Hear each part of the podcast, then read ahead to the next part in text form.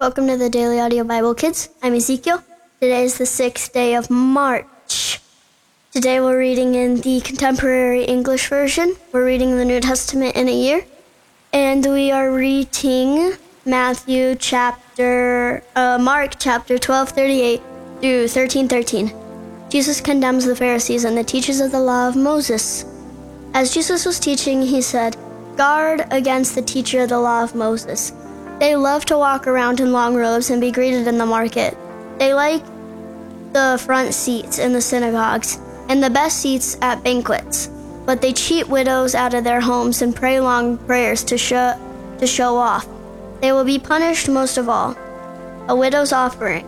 Jesus was sitting in the temple near the offering box and watching people put in their gifts. He noticed that many rich people were giving a lot of money Finally, a poor widow came up and put in two coins worth only a few pennies. Jesus told his disciples to gather around him. Then he said, I tell you that this poor widow has put in more than all the others.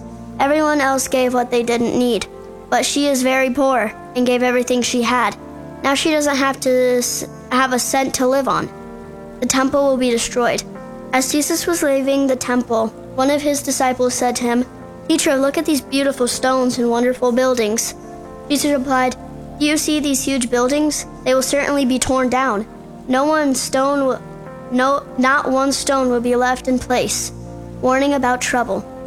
Later, as Jesus was sitting on the Mount of Olives across from the temple, Peter, James, and John and Andrew came to him in private. They asked, When will these things happen? What, what will be the sign that they are about to take place? Jesus answered, Watch out and don't let anyone fool you. Many will come and claim to be me. They will use my name and fool many people. When you hear about wars and threats of wars, don't be afraid. These things will have to happen first, but that isn't the end. Nations and kingdoms will go to war against uh will go to war against threats of wars.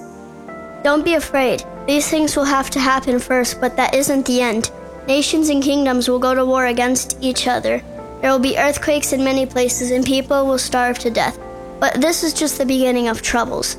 Be on your guard. You will be taken to courts and beaten with whips in their synagogues. And because of me, you will have to stand before rulers and kings to tell about your faith. But before the end comes, the good news must be preached to all nations. When you are arrested, don't worry about what will happen, what you will say. You will be given the right words when the time comes, but you will not really be the one speaking. Words will come from the Holy Spirit. Brothers and sisters will betray other, each other and have each other put to death. Parents will betray their own children. Children will turn against their parents and have them killed. Everyone will hate you because of me. If you keep on being faithful right to the end, you will be saved. Maybe we could pray that we could we could love one another. Dear Jesus, please help us to always read the Bible. Help us to love one another.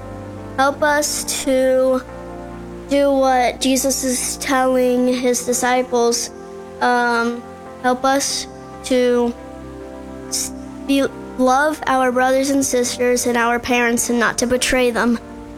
In Jesus' name, Amen. Well, that's it for today. I'm Ezekiel, and I'll be back tomorrow. Bye.